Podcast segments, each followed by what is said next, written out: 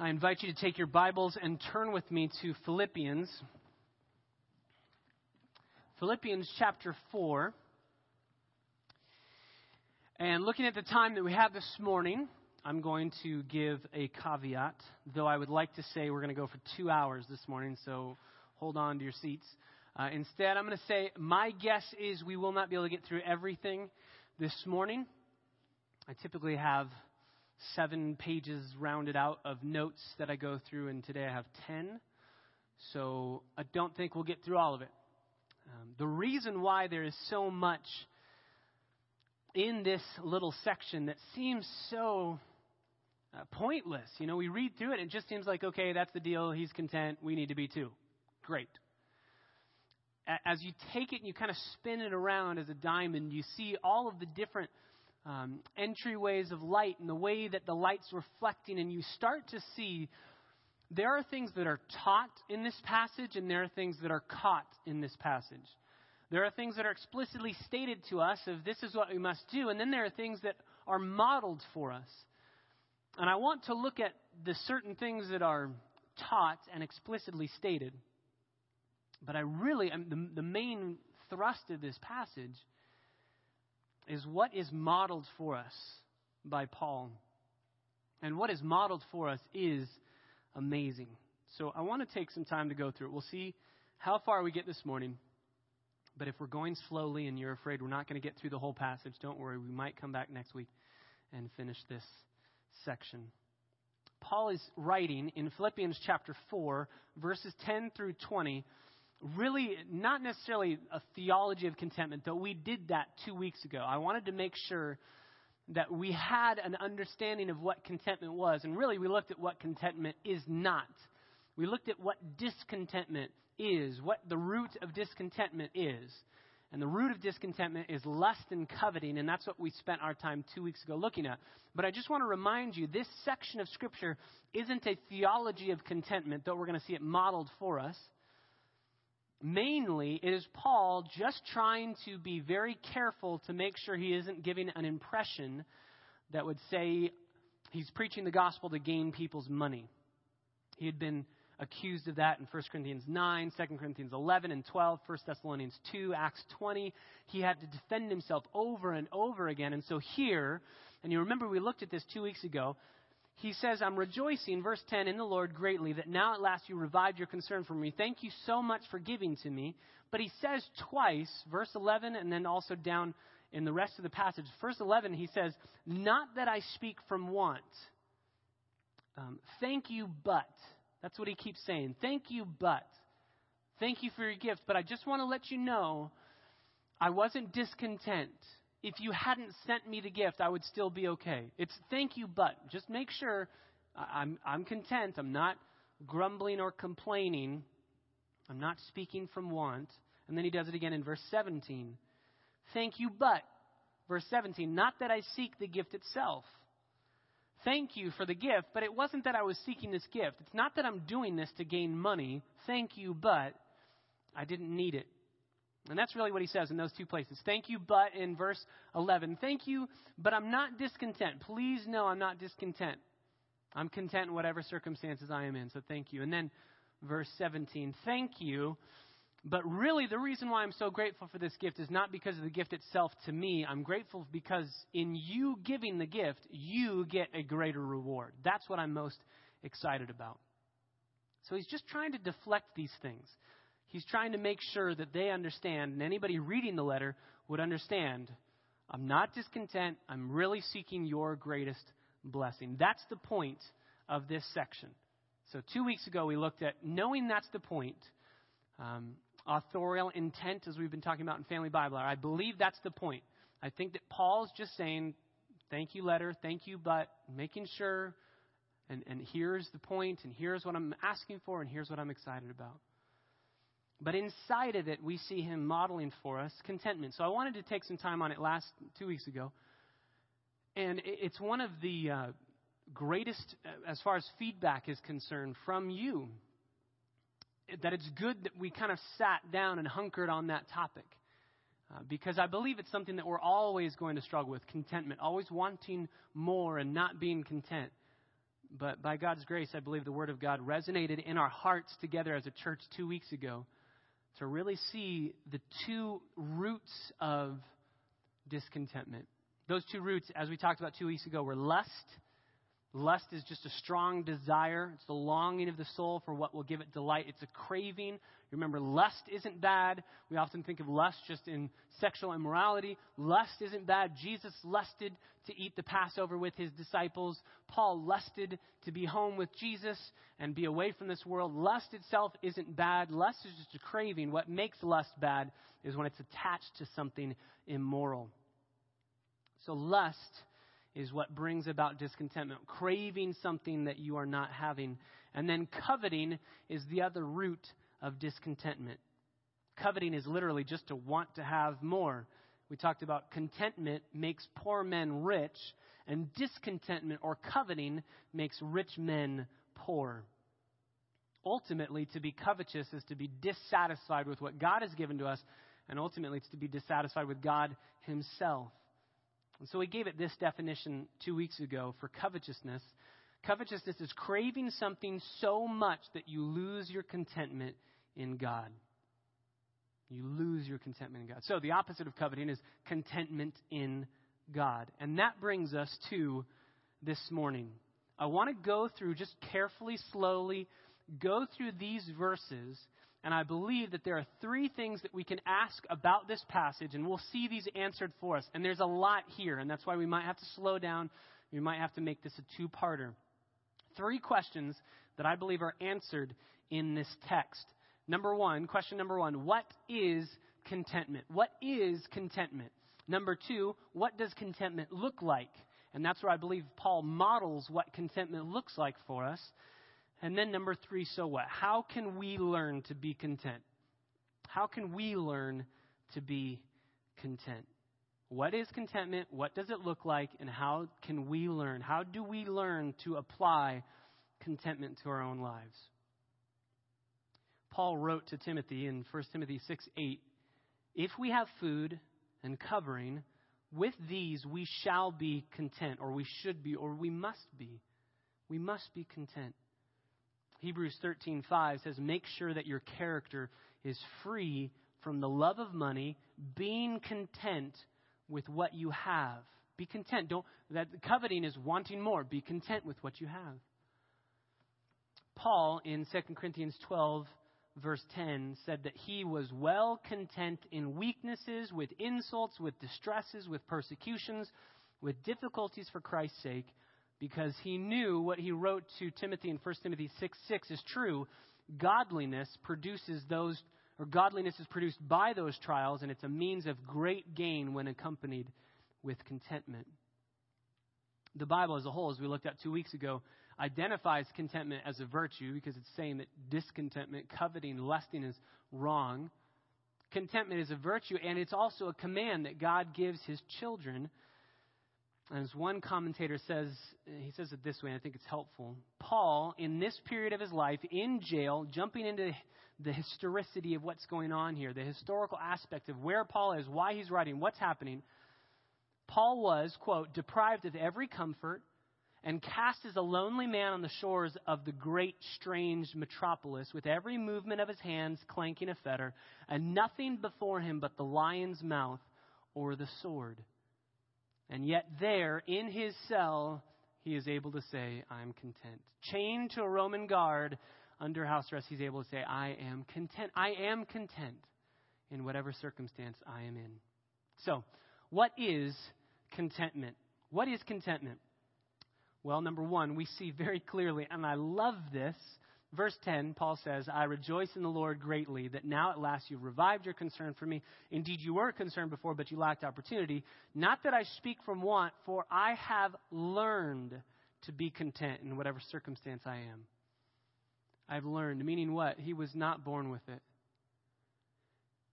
Uh, if we have more time, Romans 7 is where we'd go. You can just write it in your notes. Romans 7 tells us that Paul was covetous of everything, he coveted everything. And that was one of the biggest things that stood out to him that the law told him, Thou shalt not covet. And he realized, I'm a sinner because I covet everything. I covet everything. So he started off, as we all do, coveting everything. and yet he learned it. So contentment can be learned. Contentment can, and it must, if we are believers, be learned. And it's learned over a long period of time. This isn't go to bed with the word contentment scribbled on a piece of paper, folded up and put under your pillow, and in the morning you'll wake up, boom, I'm content. Contentment is learned over a long period of time. What is it? He says in verse 11, I am content in whatever circumstances I am in. I know how to get along with humble means. I know how to live in prosperity. I know how to live in all these things because I have learned, middle of verse 12, the secret of being filled and going hungry, both of having abundance and suffering need. What is contentment? We could define it this way very simply. I'm going to give you a couple different definitions. Some of them you will be able to write down, some of them will be too long because they were given to us by Puritans and they just were very long winded, so you'll just have to listen to the uh, tape over and over again to write them down. But one very short, simple definition for contentment that you can write down is this it's to have enough. Contentment is simply to say, I have enough. It's deeper than that because it's not just I have enough materially, it's saying I have enough in God. I am satisfied in God. I have enough in God. And in God, as Paul's going to say, we have all of the riches that we need. God has supplied all of our riches, and all of our needs have been met through Him. Jeremiah Burroughs, uh, an English Puritan pastor in the 1600s, wrote a book that I would recommend to you. It's a little bit weighty, but you can get through it. Uh, like one of those little Puritan paperbacks, very helpful. You can go slowly through it, maybe in devotions. It's a little book called The Rare Jewel of Christian Contentment. And he defines contentment as this Christian contentment is that sweet, inward, quiet, gracious frame of spirit which freely submits to and delights in God's wise and fatherly disposal in every condition. I told you it's long winded. That's a long definition. Let me read it one more time. Christian contentment is that sweet, inward, quiet, gracious frame of spirit which, and listen to what he says contentment produces, what it does. It freely submits to, so it's not kicking against, freely submits to, and delights in, so it's not only not kicking against, it's not that it's just indifferent. I won't, I won't kick against God's providence. It's delighting in the fact that He's provident. It's a delighting in God's wise and fatherly disposal in every condition. Or to say it another way, it is delighting in and submitting to God's providence in your life. So contentment is delighting in and submitting to God's providence in your life. Another definition contentment is a state of mind in which one's desires are confined to his lot, whatever it may be. Contentment is a state of mind in which one's desires are confined to his lot. So his desires don't step outside of his lot, what he owns, what he has, what makes up him or her. You're not saying, I wish I had this, but I don't. Whatever I have, I, I delight in. I'm fine with that. Whatever those circumstances may be.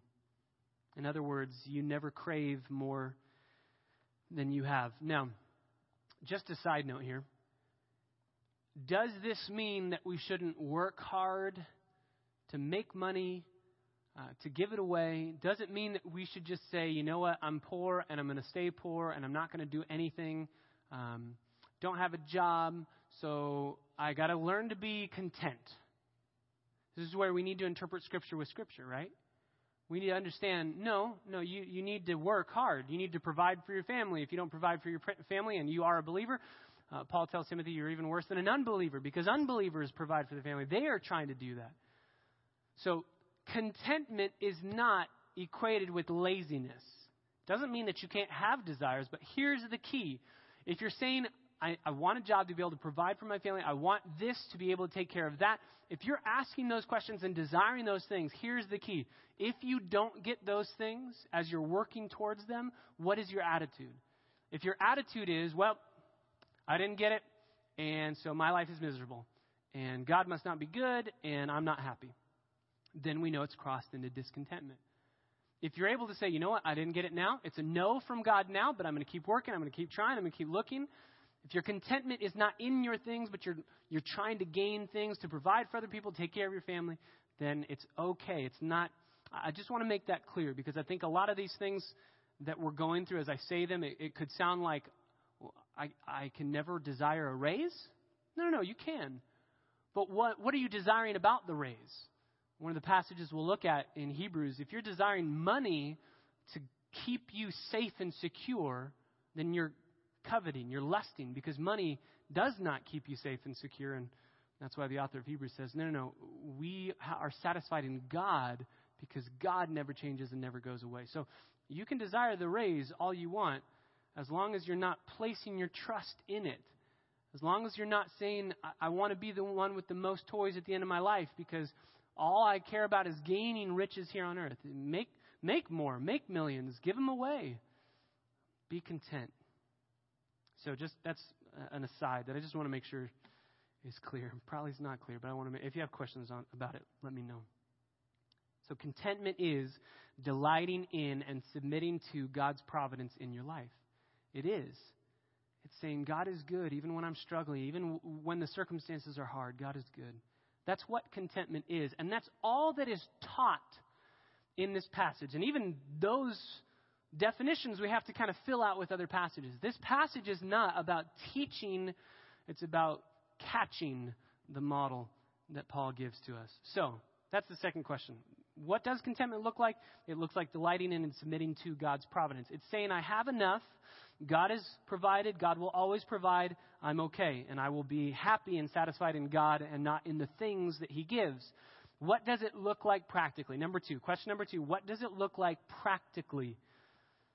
And this is where Paul will model for us five different aspects of what it looks like to be content. Five different ways that contentment shows itself as we walk through these verses. Number one, so five, five different ways when we ask the question, what does this look like? It looks like five different things as Paul models it for us, okay? Number one, a contented person is confident in God's providence. A contented person is confident in God's providence. We already said that being content is delighting in and submitting to God's providence, but I want to show you this in, the, in verse 10. Paul says, I rejoiced in the Lord greatly that now at last you have revived your concern for me. Indeed, you were concerned, but you lacked opportunity. So it's been about 10 years since Paul ministry had begun in the church in Philippi. It's been about 10 years since he, the book of Acts, Acts chapter 16 had happened. It's been, give or take, a couple years, about 10 years removed from that. After Paul ministered in Philippi, he went to Thessalonica, he went to Berea, and the Philippians kept on supporting him. Immediately he went to Thessalonica, they supported him. No one else did. We read about that. Berea, they supported him, no one else did. They kept on supporting, and maybe Paul was getting used to that support, knowing, hey, here's some constant support. As a missionary, I'm going out. They're helping me. They're funding certain things that I'm doing. And all of a sudden, it stopped. The support stopped. And he says, not why it stopped, but he tells us how it stopped. They lacked an opportunity. We don't know explicitly what that means. Maybe they ran out of money.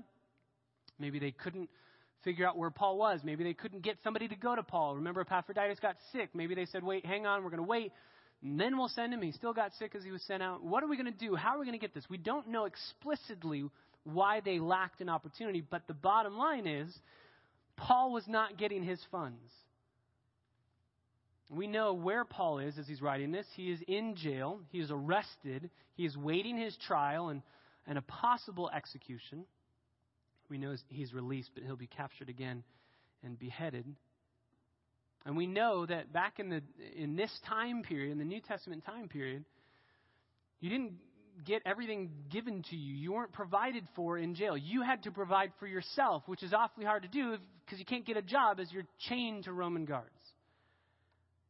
So people around you had to support you and take care of you. Family members would come, would give you food, would give you clothing as your clothing was wearing out.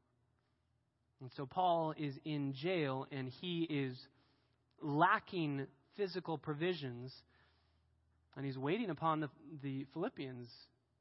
He knows they've given money before, and there's no money coming in. But he's confident in God's providence. Hey, whenever God's going to bring it, God's going to bring it. And I'm not going to grumble, as he tells the Philippians. I'm not going to be anxious for anything. I'm going to give thanks as I'm waiting. I'm going to give thanks as I'm waiting. Whatever the reason that they lacked the opportunity, it's unclear. But God, in his perfect timing, would provide. And Paul knew that. Paul knew that. Those who seek to control their own lives will inevitably be frustrated.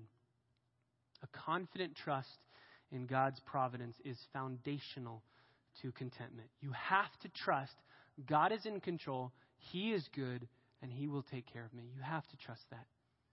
That's modeled for us in verse 10. Hey, you lacked it, but I'm okay. I'm not freaking out. I'm not anxious. I'm not grumbling. I'm not complaining. And that's why he says in verse 11, it's not that I speak from want.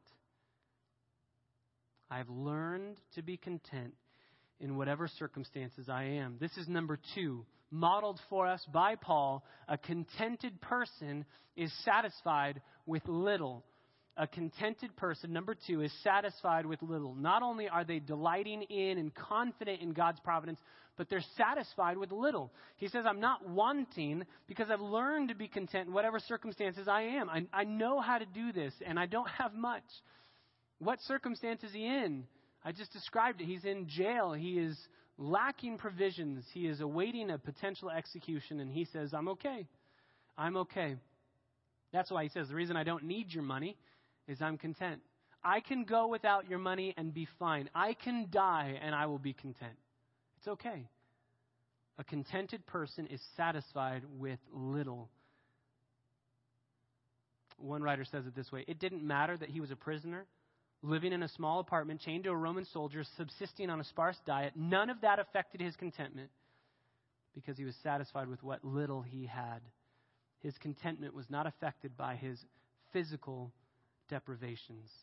It's okay. You can even take my life, but I will be content. Number three, modeled for us in verse 12, Paul models that a contented person is not dependent on his circumstances contented person is not dependent upon his circumstances. Your contentment does not uh, matter. Uh, your, your circumstances don't make your contentment work or not. It's not equated with uh, your circumstances. You can be content regardless of your circumstances. In fact, your circumstances have to be bad in order for you to prove your contentment. Paul knew this. You remember Paul on the road to Damascus? He was Saul back then comes to faith in Jesus Christ, God says, I'm going to turn you, persecutor of the church, to one of us. Converts him. And from there on, you remember what Jesus told um, Ananias, right? You must go, you must help him, he's blind, and you must teach him what? All that he must suffer for my name's sake. Paul knew suffering's coming. And it didn't take long. Acts chapter 9, verses 22 through 25. The Jews, says this, the Jews plotted together to do away with him. This is right after Damascus, but their plot became known to Paul. They were also watching the gates day and night so they might put him to death. We're just a couple weeks removed from his conversion, and people already want him dead. So you remember, his disciples took him, put him in a basket, let him down in the opening of the wall, and he was free. Lystra, on his first missionary journey, uh, in Acts chapter 14, verse 19, says this Jews came from Antioch and Iconium, and having won over the crowds, they stoned Paul and dragged him out of the city, supposing him to be dead. Acts chapter 16, verses 22 through 24 says this The crowd rose up together against them. This is after Lystra. The chief magistrates tore their robes off and proceeded uh, to order them to be beaten with rods. When they had struck them with many blows, they threw them into prison, commanding the jailer to guard them securely. And he, having received such a command, threw them into the inner prison and fastened their feet in the stocks. That's in Philippi. After Philippi, he is released Earthquake, you remember? Released, gets out, goes to Thessalonica. Maybe things will get better for this poor old man. And just, it's constant bad things happening. Maybe Thessalonica will receive him a little bit better. Well, Acts chapter 17, verses 5 through 10 reads this The Jews, becoming jealous and taking along some wicked men from the marketplace, formed a mob and set the city in an uproar. And attacking the house of Jason, they were seeking to bring, out, uh, bring them out to the people.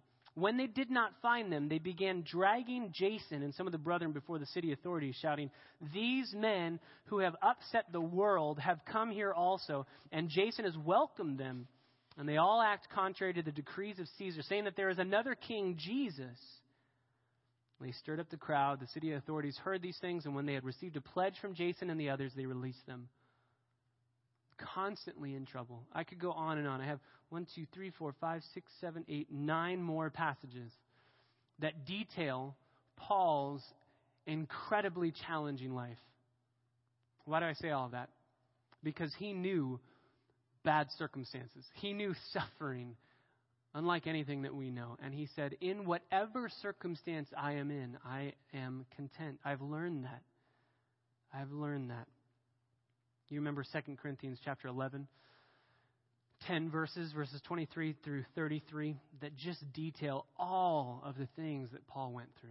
Listen to just some of it. I had far more imprisonments. I was beaten times without number. I was often in danger. Five times I received from the Jews 39 lashes. That's what Jesus received once before he died. Paul received it five times. Three times I was beaten with rods. Once I was stoned. Three times I was shipwrecked. A night and a day I have spent in the deep. Three times I have been shipwrecked.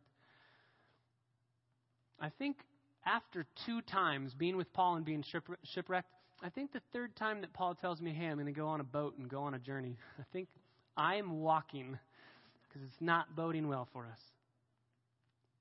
I've been on frequent journeys. I've been in danger from the rivers. Even the rivers are trying to get him. Dangers from robbers, dangers from my countrymen, dangers from the Gentiles, dangers in the city, dangers in the wilderness, dangers on the seas, dangers among false brethren. I've been in labor and hardship through many sleepless nights in order in hunger and in thirst, often without food, in cold and exposure. And apart from such external things, there is the daily pressure on me of concern for all of the churches. So he sums it all up by saying this Who is weak without me being weak? You think you have weakness and difficulties? I far more. I far more. When you are struggling, I am struggling with you, for you. I feel your pain. I'm suffering with you. And yet he's content in all of it. How? 2 Corinthians chapter 4 verse 17 because momentary light affliction is producing for us an eternal weight of glory far beyond all comparison. With that perspective, uh, it truly is no wonder why there was no amount of pain, no amount of suffering, no amount of disappointment that could affect Paul. He's saying, Bring it on because it's producing in me and for me an eternal weight of glory. It's not tied to your circumstances. In fact, when your circumstances get worse, that's when you really see if you truly are content or not. Number four, modeled for us in verse 13, a contented person is strengthened by divine power. By divine power. So he says, I'm going through all these circumstances in abundance, in need, in want, in prosperity. I can do it all. Verse 13. I can do all things through him who strengthens me. Now, we all know this verse is abused. This verse is always, no matter what team I was on playing baseball at a Christian league, this verse was always our theme verse. And I remember one very poignant moment for me as a left handed uh, batter. I'm in the batter's box. Count is full. Bases are loaded. It's just your typical thing, right? It's what everybody dreams about two outs, bases loaded, we're down. If I just get a base hit, we're going to win the game. And over on the fence, as I'm looking out, I'm standing there ready to hit. Over on the fence, it says, Philippians 4:13, I can do all things who strengthens th- who strengthens me. I can do all things through Him who strengthens me. And I'm thinking, okay, I step out of the batter's box. I pray, God, help me. I need to hit. I need a base hit. You know, I'm not asking for much. Just a base hit, not a home run, not a double, not a triple. Base hit step inside confident I can do anything. whiff, strike out, um, let the team down, go cry in the dugout. And that verse means nothing to me anymore. Wait, I can do all things. It told me, Jesus, give me strength. I can do it. You know that verse doesn't mean that. You know that verse doesn't mean that because, as we've been talking about in Family Bible Hour, hermeneutically, our hermeneutics, our principles of interpretation, our lens, we have a fourfold filter with which we study the Bible. You have to study it literally. You have to study it in, in context. You have to study it historically and grammatically. Here, grammatically and contextually, we see all things doesn't mean anything. If you go back to the verses before, I know how along, verse, verse 12, I know how to get along with humble means. I also know how to live in prosperity. So he's kind of the two sides of the spectrum here humble, prosperous. And then he says this in any and every circumstance. Unfortunately, my Bible has this separated from the others. It's on a different page. If it's all on the same page for you, I would circle that. In any and every circumstance, I have learned the secret of being filled and going hungry, both of having abundance and suffering need. I've learned in any circumstance to be able to be content, in other words. No matter what circumstance I'm in, I can be content. That any and every circumstance, that is the all things. In any and every circumstance, in verse 13, I can do all things. I can be content. I can live in any and every circumstance that God might give to me because Jesus is the one strengthening me. I can't do it, but I can through the power of Christ. I can't live this out because it's supernatural obedience. I can't do it on my own. But Jesus does it through me, He strengthens me. So, all things doesn't mean I can hit a home run if I pray hard enough. I can make a million dollars if I ask the Lord. That's not what this is saying. It's saying, if we can, you know, just kind of put it into the Patrick translation, I can be content in every and any circumstance I am in through Jesus who strengthens me. I can't do it on my own. I can do it through him. That's what that verse means. I think the best example of this verse is found in or living out of this verse is found in 2 Corinthians. Turn to 2 Corinthians chapter 12. You know this section. 2 Corinthians chapter 12. This is the thorn in the flesh section. If you drop down to verse 7, 2 Corinthians chapter 12, verse 7, he's saying that he could struggle with boasting he could struggle with exalting himself because of what Jesus has allowed him to see, being caught up into heaven. So he says in verse 7 Because of the surpassing greatness of the revelations that I saw heaven, I saw all these things, for this reason, to keep me from exalting myself, there was given me a thorn in the flesh, a messenger of Satan to torment me, to keep me from exalting myself. Now, we don't know what that messenger of Satan was. Could have been physical, could have been a person. My guess is it was a person because messenger is never speaking of a thing, um, like blindness. Some people say it's blindness. It could be. Um, but messenger is always speaking about a person or an angel or, a, or some active involving person. It's, it's somebody doing something. But regardless of that, we know the point. It was to humble him, it was to keep him humble. So, verse 8 concerning this, I implored the Lord three times that I, it might leave. Please get it away. I don't want this thing here anymore whatever it might be. And I personally enjoy that it isn't specified for us because you and I have thorns in the flesh all the time. If it had said uh, a false teacher from the Judaizers, you and I would say, well, I, I don't understand what that looks like, what that feels like. That doesn't apply to me. I don't have Judaizers that are false teachers trying to condemn me. But when he says there was something that was really annoying, painful, I was suffering through it, it made me distraught. I was struggling.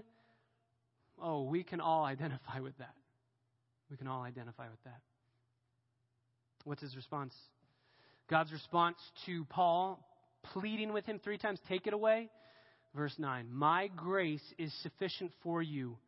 Why? My grace is sufficient because power is perfected in weakness.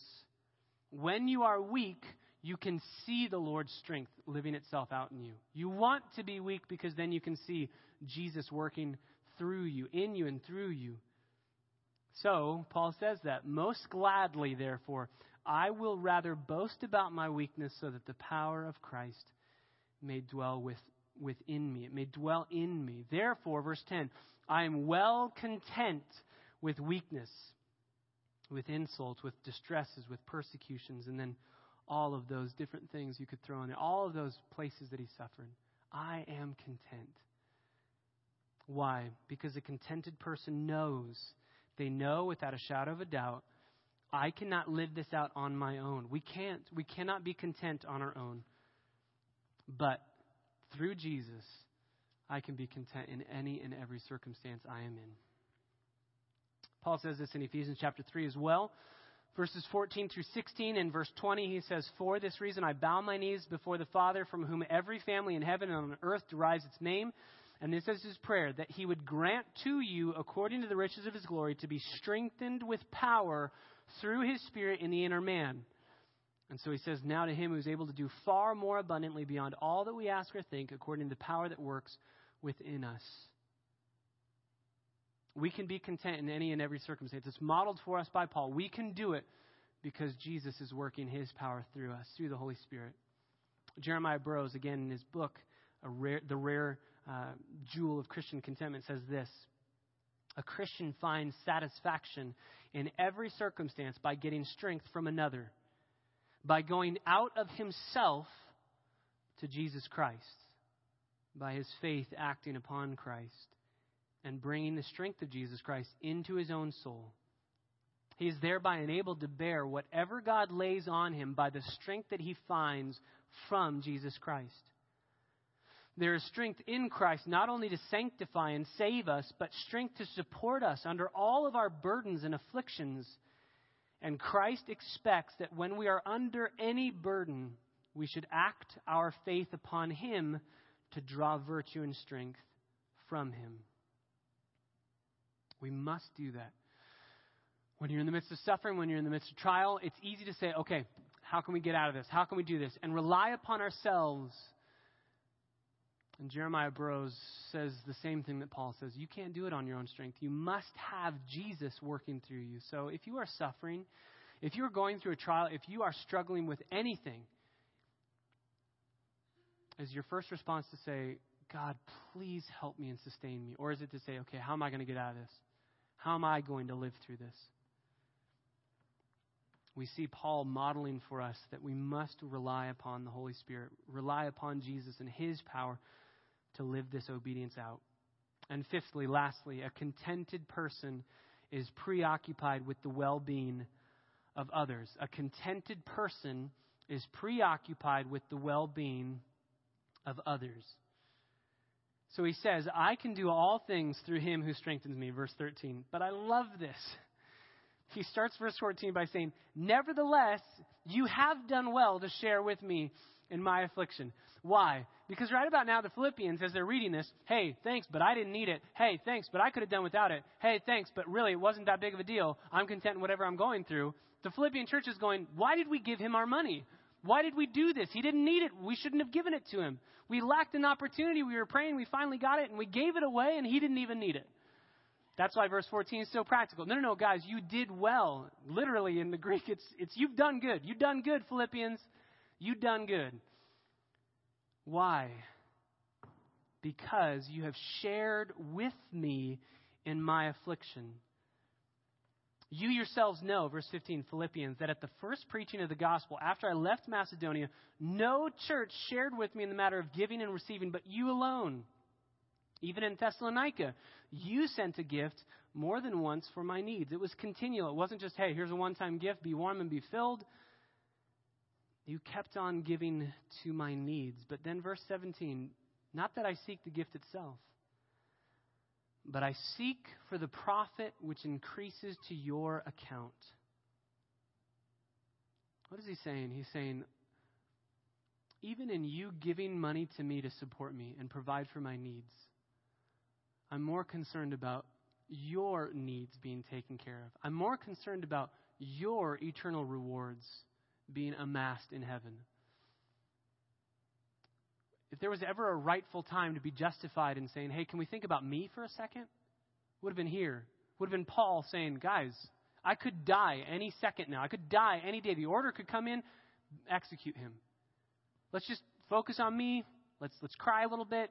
Let's sing songs about how awesome I was. I'll die, and then you go back to living your life. But no, Paul says, I, I don't care about me. I'm content. I care about you. A contented person is always going to be preoccupied with the well being of others. They will give to others, they will take care of other people's needs. They're not going to be looking to their own needs and saying, How can I deal with this first?